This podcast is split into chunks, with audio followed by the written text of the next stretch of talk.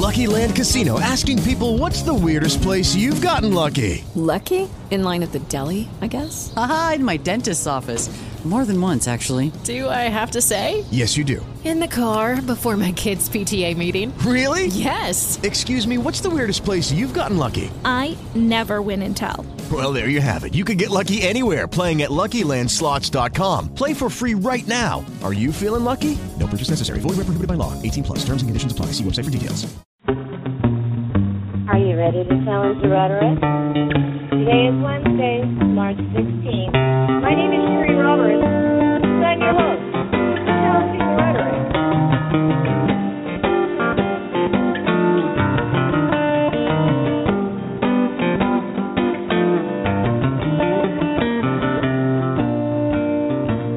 Welcome to the show. Really glad you're here with us. Things are heating up in the primaries, but all this rhetoric is leaving a lot of people cold and maybe even a little confused. There have been plenty of aha moments this past week or so for Donald Trump, and we'll talk about him on a different day.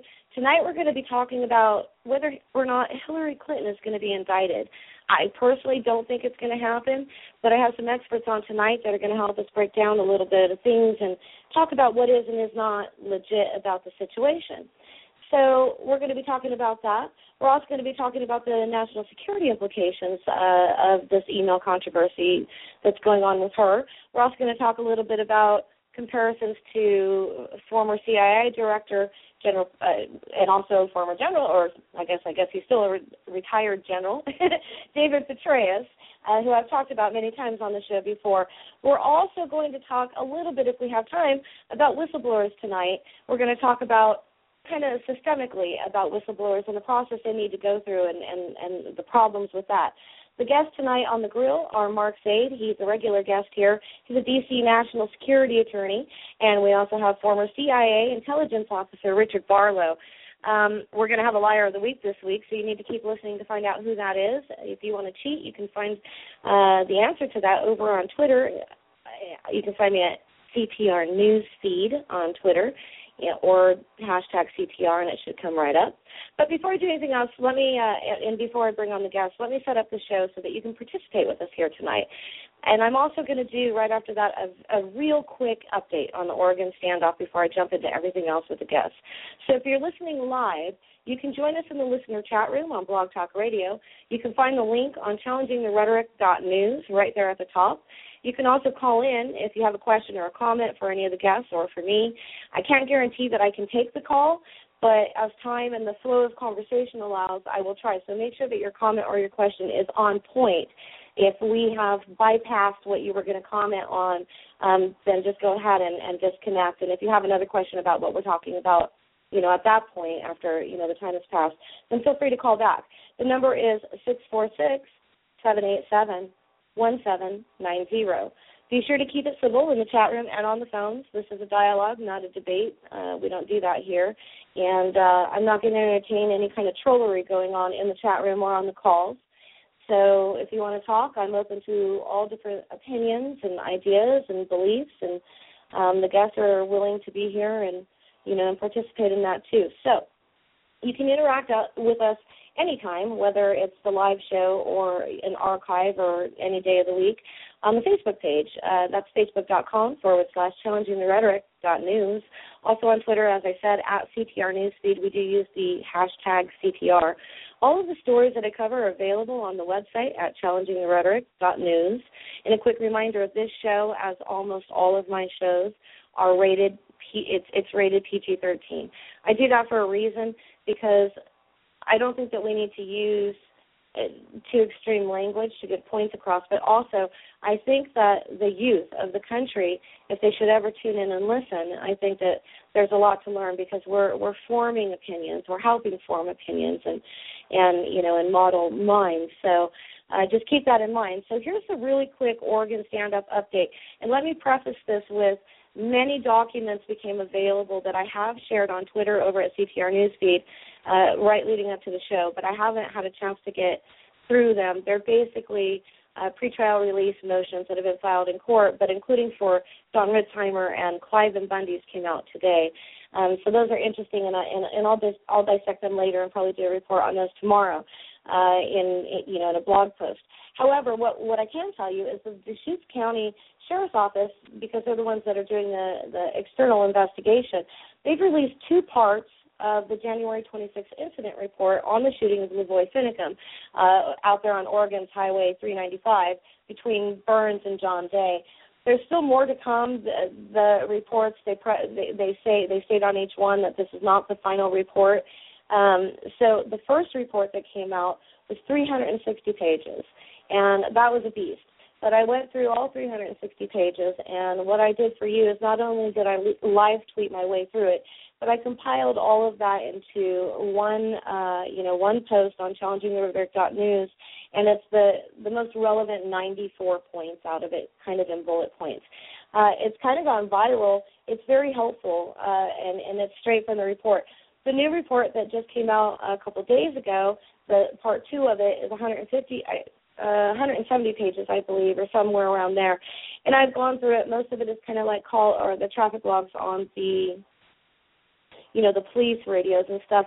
Uh, however, what they what they know as officer number three, one of the testimony, the statements we've been waiting to hear is in that. Quite interesting, and again, um, there will be more on that on the website here within the next day or two. So the other thing that happened is jail talk show host Pete Santilli, he got his bail wish from the Oregon judge, um, but when the Nevada arraignment came, he they they're not giving him any bail. His his his and, and most of the people that are also implicated in the Bundy Ranch, the 2014 Bundy Ranch standoff, the, those charges are, are, are much more severe than the charges from the, the Malheur Refuge, at least predominantly. Um, it might be, you know, just as bad for people like Sean Anderson or maybe David Fry from the Refuge, but but the Bundy Ranch charges are are they're they're extensive. Anyway, so here this is you know, irony, as you know, Pete Santilli is a friend of mine, and uh, we've we've done work together, and uh, I do not agree with what what has happened here as far as what he's done. Not not that I think that he shouldn't be where he is right now. That being said, he is, uh, you know, denied bail, denied pretrial release in Nevada after getting pretrial release finally. After I think he put five motions in or something like that here in Oregon, and was going to go to a halfway house so now, because he doesn't want to be transferred over to Nevada, now he's got a new motion into the Oregon federal courts to stay in jail in Oregon. So it's kind of an odd irony. Um, more than likely, that's what'll happen. I don't know yet. I don't think anybody really knows yet whether the Oregon trial or the Bundy Ranch trial will be the first trial. I have a feeling it's going to be the Oregon trial. It seems that that will be the easiest um, uh, of the two. As I said, the other one is, you know, so much more. Uh, John Ritzheimer, he also uh, put in a motion for bail for pretrial release. I don't think I don't know if he's going to get it uh, or, or how many motions it'll take before he does. He is claiming that he was off his meds. He's probably one of the smart ones by going down a mental health path. I think they probably all should do that. As you know, I'm well on the record for believing that some of these groups, because I've been a part of them in the past, are very cultish or cult-like, if not in fact cults.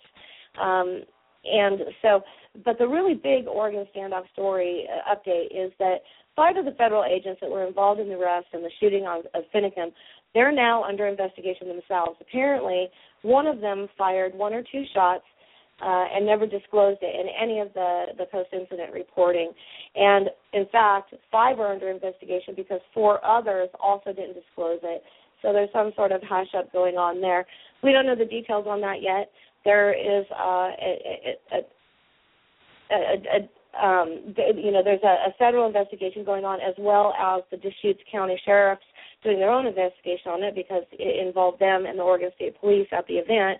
Um, one of those shots did uh, did actually harm one of the passengers, one of the defendants, and that's Ryan Bundy. He got some shrapnel in his shoulder uh, from one of the bullets that, did in fact connect with the truck itself. Um, and that was right after Lavoy Finicum had stepped outside of, you know, of the of the vehicle. So the statements, the, the last thing I'll say on that before I start moving in and talking about the, the guests that are on tonight is the statements from both Shawna Cox and Victoria Sharp have now, from all these, uh, well, not even from the statements, has nothing to do with anything with the feds or any local Leo, local state police, or anything to put out there. Here's the deal, okay? Shawna Cox's own video that that the federal that the Fed finally released that she's been begging, you know, for it to be released, and all these claims that they made and what they said they shot they saw are obviously not true because in the video itself they are saying they can't see, they don't know what's happening. So that was rather interesting. I I wonder what will come of that, but it it, it was named in the incident report that that had in fact um, happened. So um, on that note, uh, I just want to um, kind of jump into like who the guests are and, and what what we're going to be doing tonight. The guys joining me, one of them you already know. He's a he's a regular guest here, and um, Mark Zaid, the national security attorney.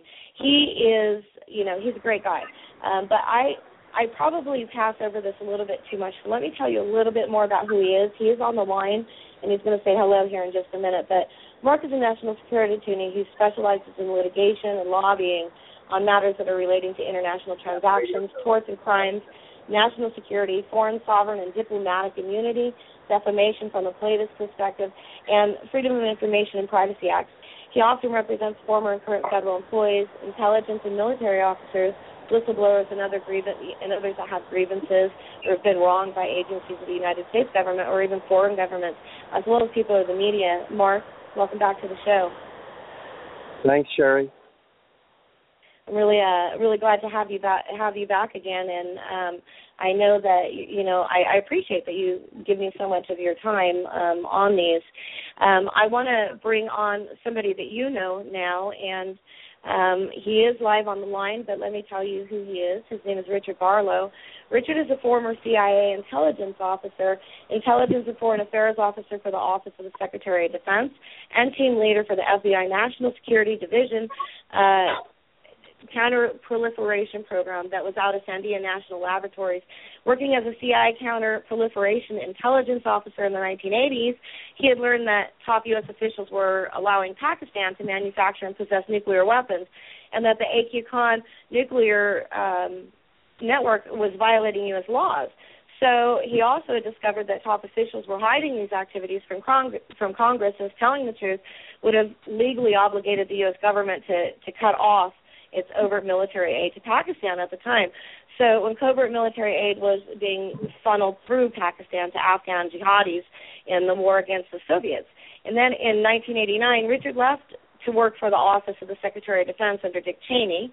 Uh, we all know Dick Cheney on my show. Uh, everybody knows I'm not a fan. Got to put that in there. Uh, by this point, the Soviets had withdrawn from Afghanistan. The top officials at the DoD continued to lie about Pakistan's nuclear program.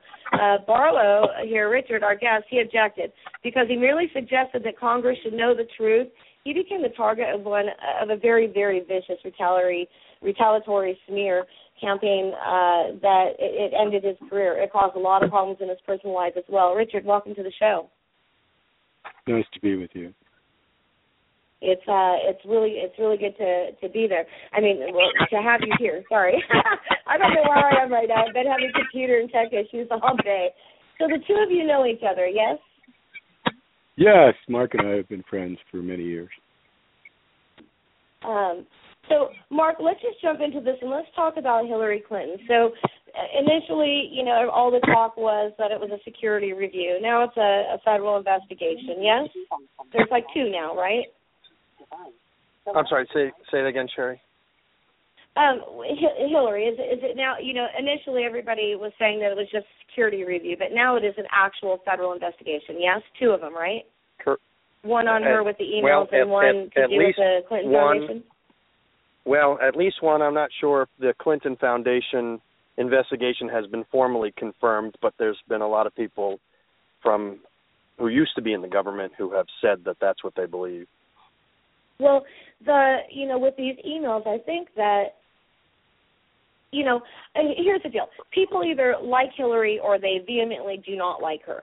There's not a whole lot of people that are in between that are vocal, especially on social media one of the things is we know that that people like to deflect, deflect, deflect, and we've seen Hillary deflect uh, about the emails and and make comparisons to uh, Colin Powell's emails and to Petraeus and stuff like that. So let's let's kind of lay this out for the listeners so that they can understand what is of any kind of import to what she did. She had a home server. She had a bunch of emails. There's like 60 or more of them that have now been uh, deemed that were classified information. Uh, we're going to talk about ret- classifying retroactively. Go ahead. I believe yep. last I saw, it's the number is up to close to 2,000. Right, that's correct. 2,000 that were classified? Correct. But we can explain because there's really kind of two categories of things things that involve intelligence information and things that are classified just as national security. But we can talk about that later. But I'm just correcting you. It, there's a big difference between 50 and 2,000. and, and, I think oh, certainly, uh, the 2000 was for was for everybody, not not all of them involved the former secretary. It, it's all of her staff. It was the, the server itself has a, has over 2,000 classified emails. Right.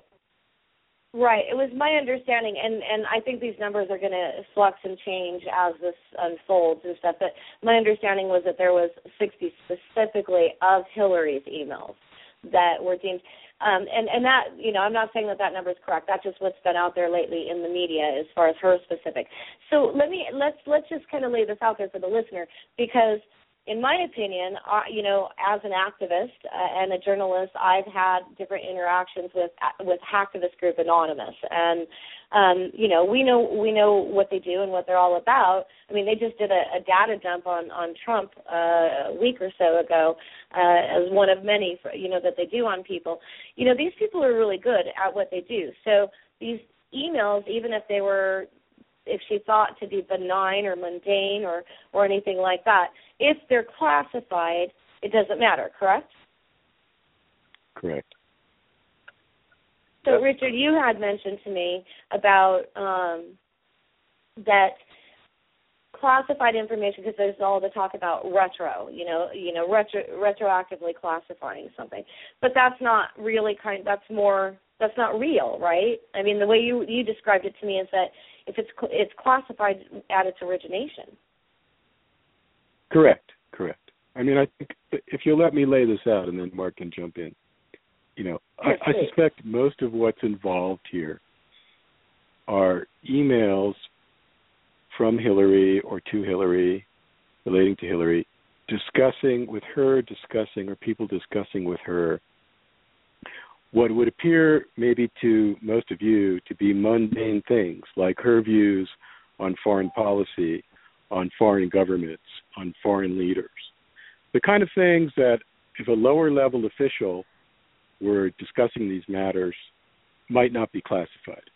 But having started my job at the State Department many years ago and seen many thousands of state cables, generally speaking, the views of the Secretary of State on the issues that I just mentioned are considered classified, at least at the confidential national security level or secret. Because given that that person is the Secretary of State, that person's views constitute the views of the United States and reveal our intentions, etc. You know, say we're, you know, say she says something about a negotiation going on in in Vienna. Okay, this mm-hmm. the the totality of a Secretaries of State's emails on subjects like this would be an unbelievable intelligence coup for us. if we if we got Vladimir Putin's, you know, email account discussing all of his views about the United States, everything else, Okay, so I have a feeling that's what a lot of this involves, as opposed to there are other emails that apparently involve actual intelligence sources and methods. Okay, so just to clarify, let, let's put aside the private server for a minute.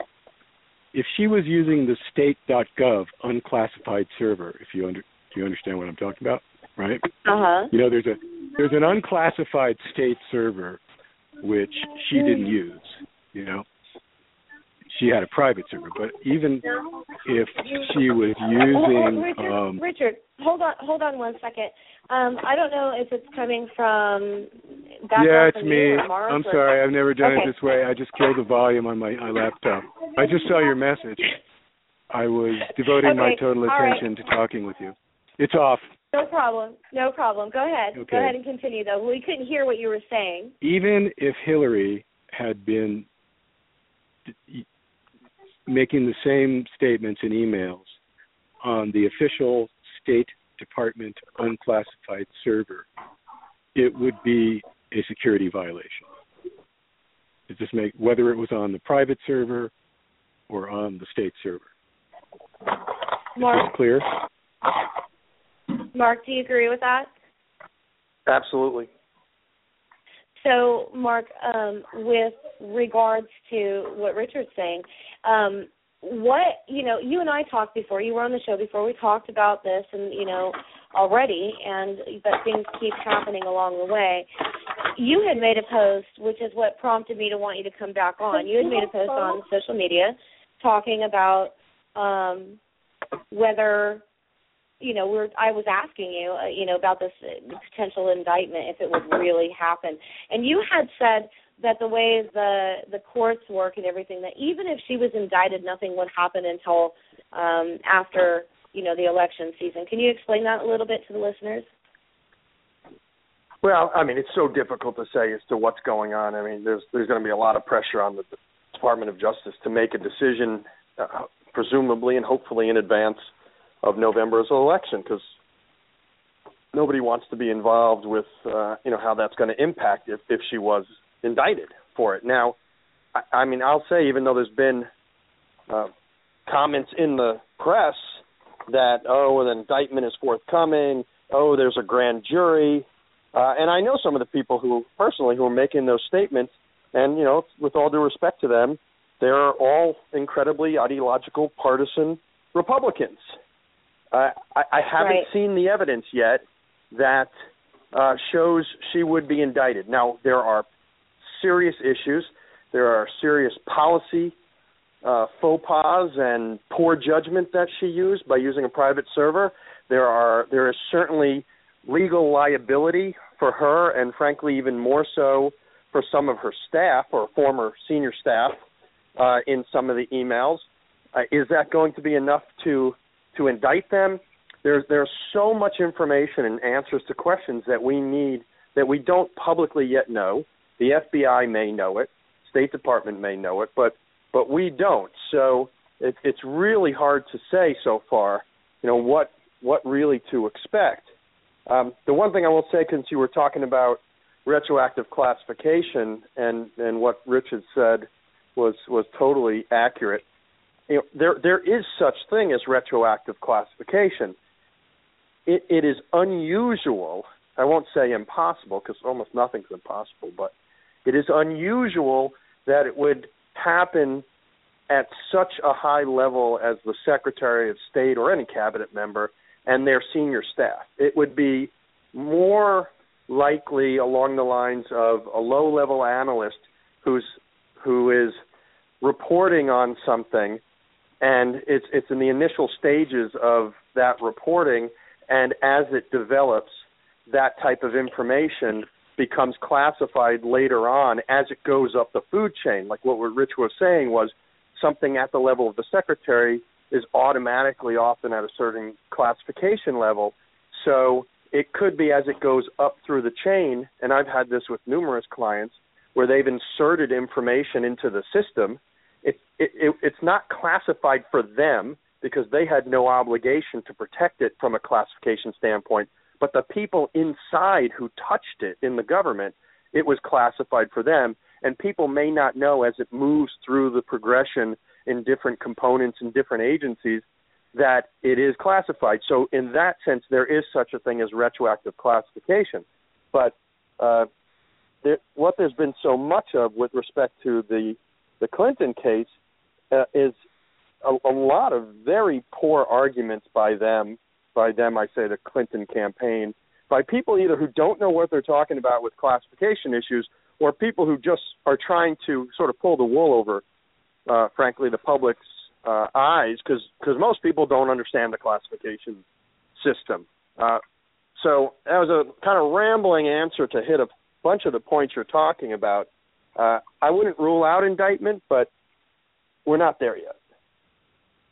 Yeah, I don't think so either. I mean, so you know, I want to say to uh, real quick, real quick, Richard. I want to say to the listeners, um, you know me. You know I'm not going to bring you any bullshit on the show, and I don't have any kind of personal agenda or beef about Hillary Clinton. Uh, I'm not a fan, but I'm not a fan of all of them, as you know. So, what I do want to bring you is I want to bring you people that can break some of this stuff down that is so viral in social media particularly. There are these little talking points and these memes and people don't care to actually know the facts.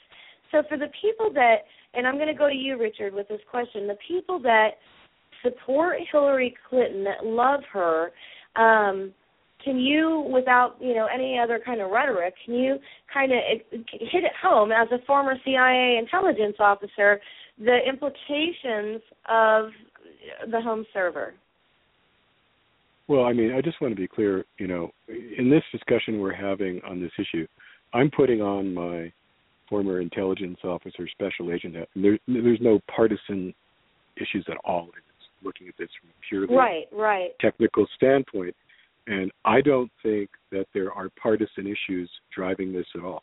I am quite confident that what happened here was that people, investigators in IG offices and elsewhere, were going through these documents for a totally different reason, okay, for the Benghazi committee, you know, and saw this stuff and went, oh my God, and are just doing their jobs and referred it to the Justice Department.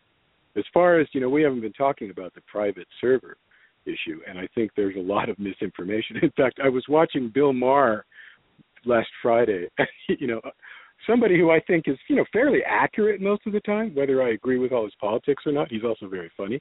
You know, he said, "Oh, well, you know, all the government officials, all the high level of government officials have private servers." this is this is completely untrue.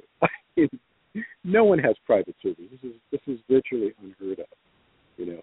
We're having So- a little problem with your audio you're fading out You are?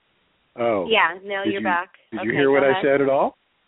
uh Yeah. just Yeah, I all think we still heard it, last Rich. You sentence. just Yeah, yeah. Yeah. It- it- we, nobody has private servers that they they use like this. No I one. Mean, this is this is this is unheard of.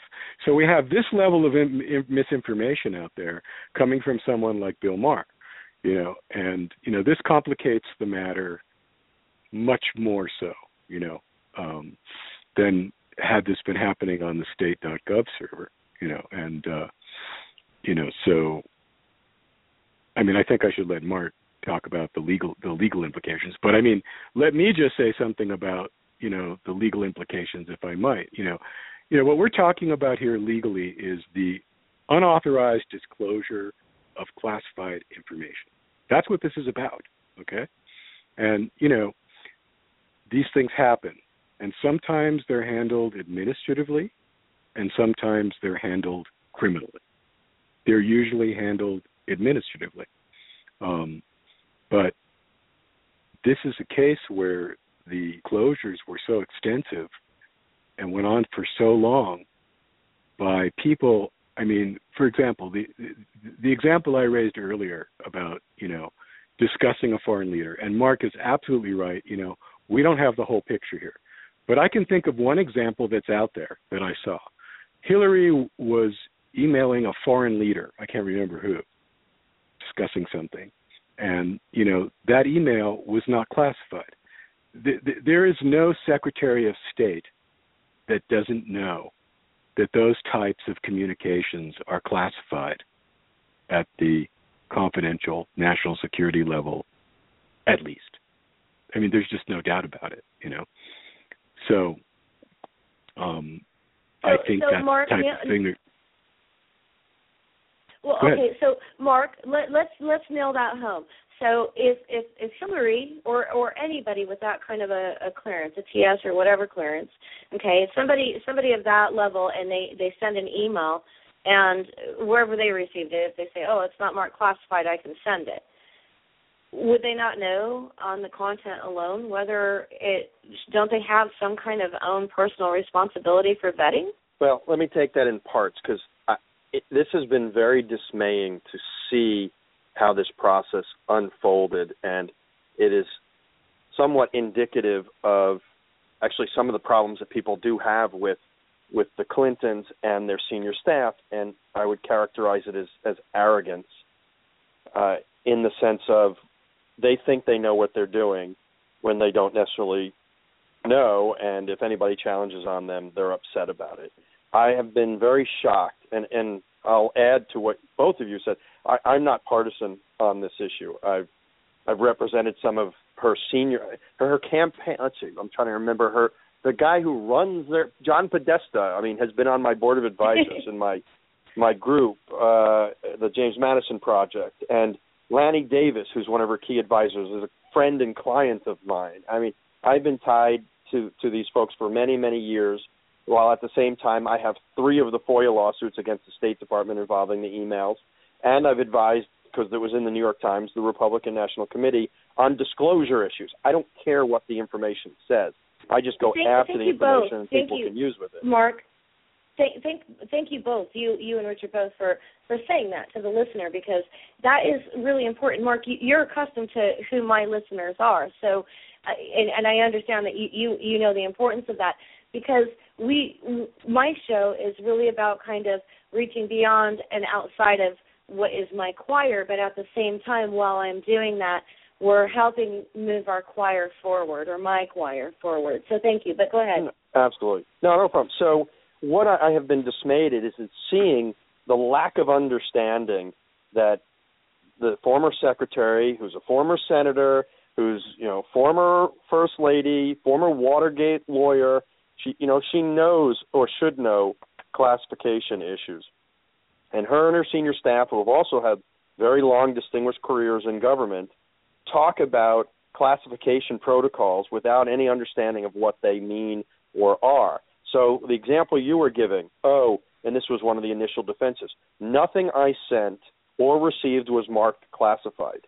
Of course it wasn't. You're on an unclassified, unsecure server.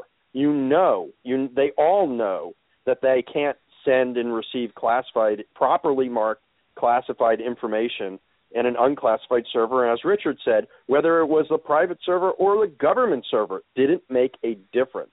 That was a red herring misnomer argument that made no sense whatsoever, except to the people in the public who who don't understand the classification system. Information is classified, not the document. Uh, you could have one word in a document that is classified, so that creates the document to be classified, but it's the word that is classified. And if you redacted the word, the document is then unclassified. So the concern has been that as the agencies have gone through the documents, they have found classified information in those emails or attachments. And it was usually text, obviously, that they wrote. Nobody grabbed classified information from a secure system and forwarded it into the unsecured system. That's very complicated physically, to physically. do. Physically, They did it in their heads. It, Right. Exactly. It, I mean, it can be done in some systems, but it, it's that's not what happened here. This was basically, you know, they read something in the classified memo or should have known it was classified, and then talked about it uh, on the unsecured, unclassified system. And now, some of what we now need to know, and what Richard was talking about earlier, that you know some information is born classified, some information becomes classified. There's been lots of conversations about what level classification it was. Some has a good majority has been confidential. That's the lowest level. There's been a lot that's been at secret. There's been some at top secret, and there's been some said to be in a SAP program, which is a special access program. Now, that's well and good to hear what those terms are, and that definitely changes the dynamics of the situation, the sensitivity of it. But we still need to know, especially from a prosecutorial standpoint, well, what are we talking about? And some of the statements, and we're going off a hearsay and first and second and third parties saying this is what they understand it, anonymous sources say this is what it is. You know, so we got to take it all with a grain of salt. But from what we understand, uh, some of the, particularly the SAP information, pertains to CIA drone strikes. Now, I would need to know the specific contents of that conversation to really determine one their administrative liability in the sense of they could lose their security clearance uh, or should no longer have one or won't in the future, uh, or to their criminal liability. And Okay, Mark. right now, I want yeah, I, go ahead. Mark, hold on a minute. I want you to pause on that for just a minute. I have to jump over to Liar of the Week real quick, guys, so you just stand by. I want the listener to think about what Mark just said, and he's going to pick up right where he left off with the comment with regards to drones. But right now, it's time for Liar of the Week.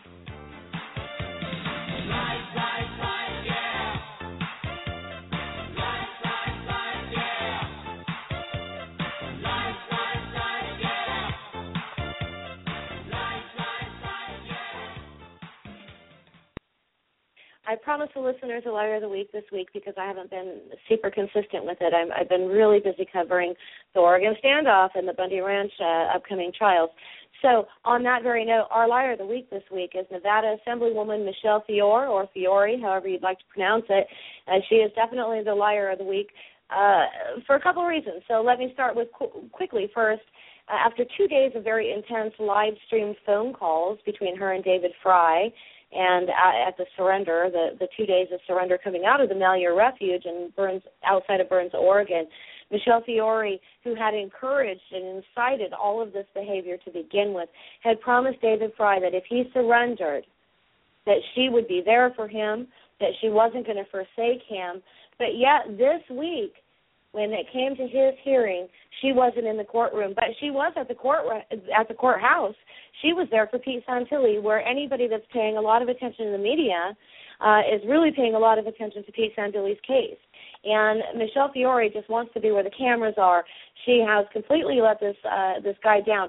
Now, for those who are like, oh, what do you care about this guy? He's in jail. He did these things wrong this guy, if you know his story, uh, and I'm sure that many of them have somewhat similar stories down the road if you get to know any of it. But this particular guy, I don't know him from Adam, but he has been left behind his entire life. And that was part of what really drove him to get involved and, and what this was all about. And this woman made so many promises, and more than 70,000 people heard her do so live, not counting all of the, the, the, the shared streams from that. On top of that, she's now going to be running for Congress, and she came out today uh, saying that she, uh, in running for Congress, she supports armed uh, takeovers like what had happened and armed defenses in the sense against federal government. Michele Fiore, you're the liar of the week. Okay, so right back to the Hillary and the drone topic and the emails. Mark, there we go. So what I was saying is, if right now we all know, I mean the public, we know uh, from media stories, leaks, and common sense that the CIA is conducting drone strikes in various countries. Afghanistan, Pakistan, Yemen, etc. But officially, even though we know there is a drone program that the U.S. government has acknowledged, including the president, any specific drone strikes that happen, uh, while it's acknowledged at times the U.S. government is responsible, it has not been acknowledged officially that the CIA is responsible. And this is where it, it becomes a little bit difficult uh, for the, the common person to really understand the distinction between something we know commonly, like you know what WikiLeaks has done with many documents, even though they've dumped all these classified documents onto the internet for everybody to read and do whatever they want with, the information is still considered classified because the U.S. government hasn't declassified it. So apparently, in some of these emails, and the CIA would consider any mention of it uh, conducting a drone strike to be a SAP type material, very highly sensitive, that uh, you know they would have had conversations like forwarding a New York Times article that said, "Oh, there was a drone strike in Pakistan yesterday," and one of the senior staff writing in the email to the former secretary, uh, "Here's some information on the CIA drone strike." That would be considered by the CIA to be a uh, secret or top secret SAP type information. If that's what we're talking about, no one's going to get indicted for that. Now, No, I don't but- know if that but- person who's go ahead. I'll, I'll just add gonna what say- Richard. I don't. Th- I don't think I just anybody. wanna add I don't. something They, to maybe what they won't have their there. clearance after the after that, but I don't think they'll get indicted. If that was it, But we don't. Uh, go ahead, Richard. Okay. Yeah, I mean, this go ahead. reminds me. My my my first job, I was the intelligence officer for the Nonproliferation Bureau at the Arms Control Agency in the State Department, and I remember my the assistant director Norm Terrell would would delight in. I would walk in to brief them with top secret code word material, and they would sit there and look at me very very seriously, and I would get done, and then they'd hold up the New York Times.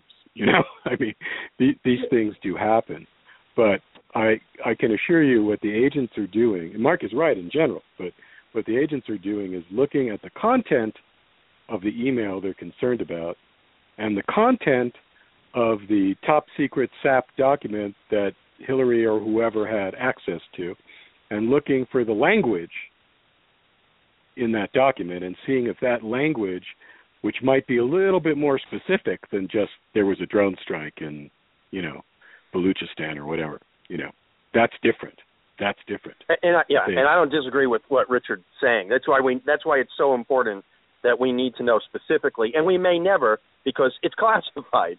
You know, so the the Justice Department will have to make a decision as to how you know what whether this rises above an administrative disciplinary action into the the realm of prosecution.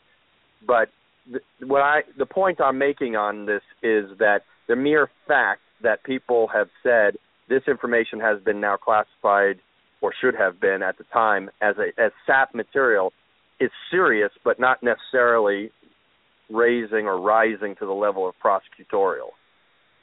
right Mark, I if all of the classified listener. intelligence emails fall into that category i totally agree with mark but we don't know that We don't know. Right, exactly. We don't. Um, I have a question. I'm going to go to Mark with this question, um, and and let's let's uh, keep the answers brief because I have a few more questions as well. A listener wants to know um, from a legal legal perspective what was. I mean, she says it so that she can check her emails all in one and blah blah blah blah. But if that isn't the case, what is the the difference for her? What's the advantage or the disadvantage of her having this private server in her home? Well, and one of the From- first things they said as as an argument was that it was convenient for them to do this. I'm Right. sure it was convenient for her to do this. It was a blunder of a policy decision. And the story that hasn't come out yet, uh, which I, I know I've plugged to journalists, but it's it's going to be a difficult story to create because it's going to require some inside sources, is who in the world in the State Department knew of this and never said anything or did say something and it was ignored because and Richard Right. said this earlier sure senior officials in the government and in fact almost everybody in the government has used their personal email account for some work related activities. That's normal. Sure. there are many legitimate reasons why but but not to the extent that she did. I'm talking about they're working they're teleworking from home. It's not the system is not working. They can't they can't uh, sign on to their government system so they use their their work their personal email for some work they cc their government account or they forward the answers and and send messages to their government account the government account always has access to it. No one has ever done per work related business to the extent this secretary and her senior staff did. And it was very likely against multiple policies and uh, and laws, particularly And because laws. she never and laws and laws because she never and her staff never incorporated the business on the personal server into the government account. That that's the big distinction from most others. Now that said, and, and I know Rich and I have talked about this many times, the slippery slope of all of this is this is not the server aspect is unique. The, but the fact of using personal emails, no, not unique. The, the fact of if they looked at any cabinet official, member of Congress, senior staff, I guarantee you, almost everybody would be found to have some level of classified information in their personal, in their unclassified systems, government accounts, person doesn't matter what. It that happens all well, the time. it is it is Well, well, it safe? he's not is it done. safe to say? done. Wait, hold, hold, Yeah. on. Is it sa- is it safe to say that that maybe Clinton is thinking that? I mean, I, I'm guessing that she installed private servers because she thought that that would make it safe, whatever she was her her well, I mean, I versus we, we've we've heard service. we've heard convenience, and there were some emails that made it that insinuated. It could be interpreted differently, but it insinuated and can be interpreted that part of it was to avoid the Freedom of Information Act, so that they could do business and not be subject to FOIA and that is well, obviously that right a very there, serious. That right there, any any Hillary supporter, anybody that that wants Hillary to be the president, or or any other authority in this country, okay, we're talking about potentially somebody who is trying to work around, okay, do a workaround FOIA. That's not okay. Richard, you wanted to make a comment, and but, go ahead. But, yeah, but I also I, want you to comment. I'll, I'll let Richard I jump in. want, but just to be clear, I don't think that was Hillary who said that. I believe it was either Cheryl Mills or Huma Abedin. It was her staff, senior staff, who made that comment, not not the former secretary.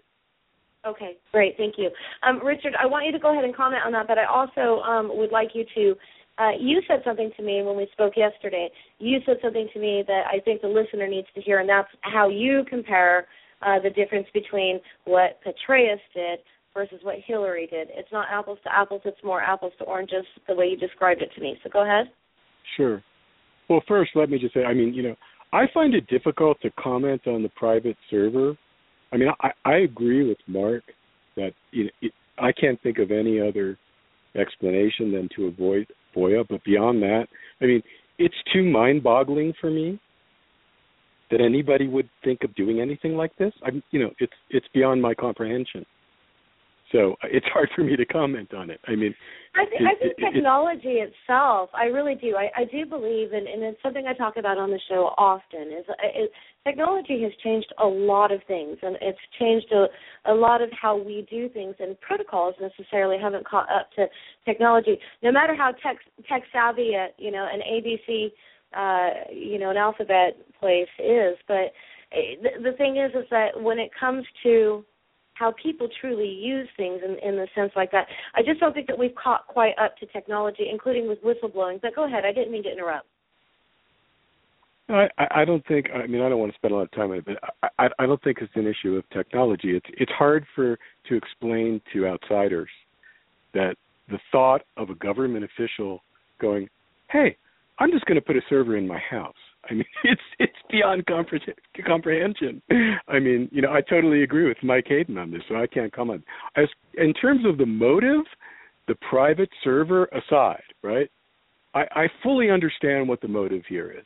The motive was convenience. I'll tell you, as somebody who spent 25 years in the intelligence community, it's extremely inconvenient to conduct business because we have to use classified systems to communicate. It's very inconvenient. And that's what this is about. But it got totally out of control. Does and the difference sense to you? between what Petraeus and she did? The difference is that while Petraeus disclosed very, very highly classified information, lots of it, it was to a single individual, his girlfriend, who I think also had a security clearance. She did. And in terms of the compromise, I mean, we have to worry about two things. There's the disclosure, the unauthorized disclosure, and then I think another aspect of it that looks at is looked at perhaps in terms of whether it's handled administratively or criminally could be the compromise and the damage to national security. Okay. In the case of Petraeus, it went nowhere. Okay, don't get me wrong. I mean, Petraeus needed to be prosecuted, in my view. But in, the case of the the quote Hillary, and as you know, Marcus pointed out, it, it wasn't just Hillary; it's her senior staff. You know, we we we we know in essence that, and they knew, and they knew more importantly, that server was connected to the open internet. Anybody with the level of clearances that all of us meaning Hillary, her senior staff, and I have, know that when we put something out on the open internet, it will be almost certainly compromised to sophisticated foreign intelligence services, who, by the way, don't have to directly hack into the server, is all I'll say. So they knew that. So all of these emails, whatever they contain, we have to assume that they are in the hands of people like the Russians, the Chinese, et cetera, and, and others. You know, and, and they knew that when they did that. We all know that. We are all Greeks. Okay. So the we're damage, losing the potential damage, There you go. depending the potential damage, depending on what's in some of those intelligence documents, and as I said to you, the the treasure trove potentially of the secretary's views on a broad range of foreign policy matters for how many years I don't know this went on. You know, that is something that is, I think, potentially poses a very serious damage to our national security. And I'll put it to you this way: I think Mark would agree. If if if anybody else lower down did any of this, you would be a fired and absolutely, even with Mark as an attorney, would never have a security clearance again.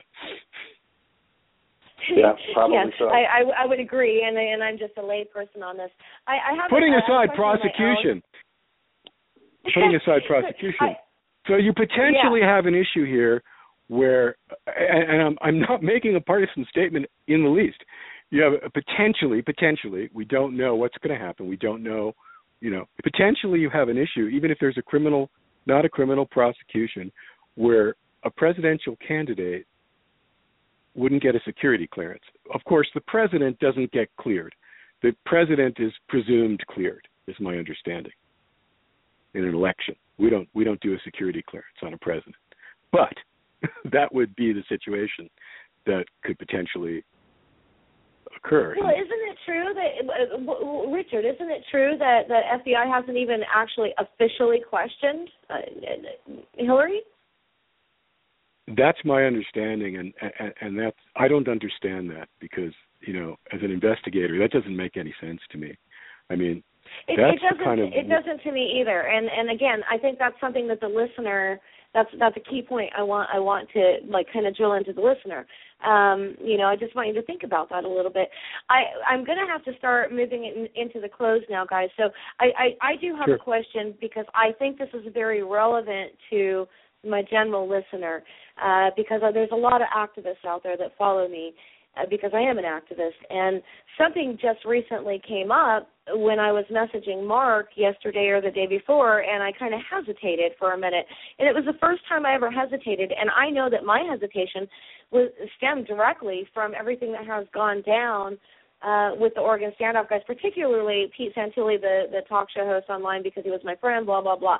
Anyways, Mark, you know, I sent the thing to you because Anonymous put out um, a video. Uh, they declared war on Donald Trump, uh, and they re- refreshed it, revived off Trump, and they did a Pastebin. And when they do their Pastebins, it's got all sorts of information. And um, most of it seemed pretty mundane of what they had in there. I've seen worse on others, and I'm sure there's more to come. But my question is, is when we're thinking about people like Barrett Brown, um, is it okay for me whether I'm a journalist or not, as an activist, if I see Anonymous or WikiLeaks or somebody like that come out with something and I want to hit the share button on it, what is there any implications towards the activist for doing so? When it's, you know, Well, personal the- data, social security numbers, you know, all that sort of stuff. I I mean, a- anyone who who would continually share information that might be legally protected could still be uh, having have liability. I mean, for example, in defamation cases, it would be just be called republication. So, like, if there's a if person A makes a defamatory statement in writing or verbally, and person B repeats it, it increases the liability for person A, but it also creates liability for person B. So, uh, and the same thing if we bring it back into the classified arena. Uh, I, I when I when I lecture on the subject to explain to people just how the Espionage Act laws are written, which are a hundred years old for the most part, and haven't been amended since the Korean conflict. If you have, if you print out a copy of a WikiLeaks posted document that is marked secret, you are in possession of a classified document and a copy of it, obviously, and you are in violation of the Espionage Act, one portion of it, and you could be prosecuted. Now, are you going to be? No, of course not. The, the government's not going to go after anybody like that. When journalists have classified information and they're writing about it in the New York Times, the on Fox News website, whatever it might be of any ideological bent, doesn't make a difference. They are all breaking the law, but the policy is not to prosecute journalists for repeating classified or possessing classified information. They go after the leakers. Uh, but the, the law doesn't mean that you're protected. There are sometimes there is immunity for certain issues. So if you post things on message boards, some the Communication Decency Act, there are certain laws that protect that type of posting, uh, but it, it, it varies in the context that you do it. So the, the, the long answer, or now circling to the short answer to your question, is it, it depends on the, the context. Okay, so but I wouldn't Mark, rely on the I'm fact that to... you're safe. Right, right, for sure, for sure. So, Mark, um, I, do you have any final thought for the listener on anything that we just discussed tonight, or anything that, because you know my audience, anything that you think that they need to know moving forward on on on what we talked about before I cut you loose tonight? And thanks again for coming on. I really appreciate it. Well, I think the key thing is that everybody needs to hold back on on voicing their conclusions on both the right and the left. The, when I see all the comments on the right that Hillary should be indicted right now, no, there's, that evidence is not there that we know of, and I, I'm pretty confident that that very few people have any greater knowledge than I do, unless they're actually inside the government right now. And just because you have a source from inside the government doesn't mean that source is not biased in some way or the other, because obviously people are ideological in the government. And then if you're on the left and you're saying she hasn't done anything wrong, she'll never be indicted, I would hold your course as well because you don't know what you're talking about yet either. We we don't know yet. We just know liability exists uh, based on what has been stated by the government, and we need more facts to develop before we know exactly what will take place. But the liability is real, right? So, oh, absolutely, the liability is real. And and right, I would Mark, dare say, we, I, I think some of them should not have a security clearance any longer. I, I would I would Regardless agree with that, and I think I think I think Richard's going to agree with that as well. Mark, thanks again for coming on. I wish we could have got a little bit more into whistleblowing here at the end of the show. We ran out of time. Hopefully, you'll come back with Richard because I think the two of you together can really do um, a great service to the listener on that. Thanks so much, Mark. I really appreciate you. Um, Richard, Anytime. did you want to comment? Did you want to comment? Um, uh, do a final thought on anything that we discussed here tonight for the listener? Well, I'll just open it up since we don't have time for the next discussion because there's a direct relationship between this case and whistleblowing, and that's the double standard. Because remember, what this is about is unauthorized disclosure of classified information. And that's what whistleblowers are attacked and prosecuted over. So Exactly. these people That's a great are deciding to unauthorized disclosures of thousands of pieces of classified information. And what's going to happen to them when a whistleblower discloses one piece or two pieces of classified information to a reporter or to Congress, to a member intelligence oversight committees? You're still under existing law. You can be fired have your clearance revoked, and be prosecuted for doing what I just told you with anything. Well, you know, I think I think that um, people need to understand that, and I think that from the activist world perspective, they they want more whistleblowers, but I don't think that they understand the true dilemma that a whistleblower has. So again, I, I hope that you can come back another time, Richard, so that we can really dig into maybe a full just one the whole show be about whistleblowing. I appreciate you coming on. Thank you so so much. I wish we had more time, but I do need to close the show. Okay. Good night. Enjoyed it. So if you missed any of tonight's show, the archive uh, on Blog Talk Radio should be available within five, ten, fifteen minutes of uh, the end of this here in a minute. You can also find it on YouTube by morning at Challenging the Rhetoric station there. Just do a little Google search. It should pop right up. If you like what you hear and you like what I'm doing and you want to make a financial co- contribution to the show, you can find that at challengingtherhetoric.news. In the left sidebar, there is a PayPal link for you. Um, I don't normally ask for donations. It's kind of it's something that you want to do, but I do encourage you to share the show. I encourage you to share the articles that I write. I work my butt off uh, to do this, and it really is a labor of love for me um, because I think that I've come from a, many different places where I can speak on certain things that I think that people can hear and maybe resonate with a little bit. Make sure you hit me up on social media. You can find me at uh, facebook.com forward slash challenging the rhetoric dot news and again at CTR Newsfeed on Twitter, hashtag CTR. I'll be back next week and uh, on Wednesday I might pop another show, a special show in between now and then. I'm not sure, but don't forget first Thursdays, challenging the rhetoric series, sickness of silence, every first Thursday. Next one coming up April 7th. I'll be back next Wednesday. Thanks for listening.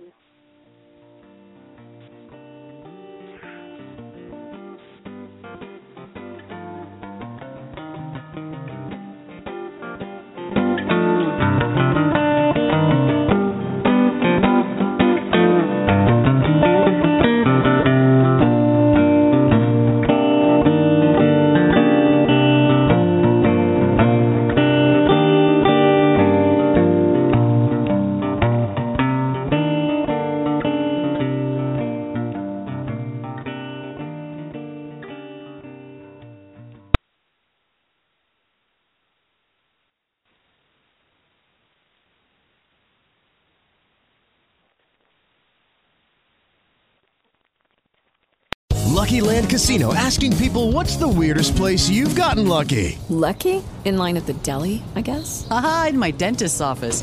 More than once, actually. Do I have to say? Yes, you do. In the car before my kids' PTA meeting. Really? Yes. Excuse me, what's the weirdest place you've gotten lucky? I never win and tell. Well, there you have it. You can get lucky anywhere playing at LuckyLandSlots.com. Play for free right now. Are you feeling lucky? No purchase necessary. Void where prohibited by law. 18 plus. Terms and conditions apply. See website for details.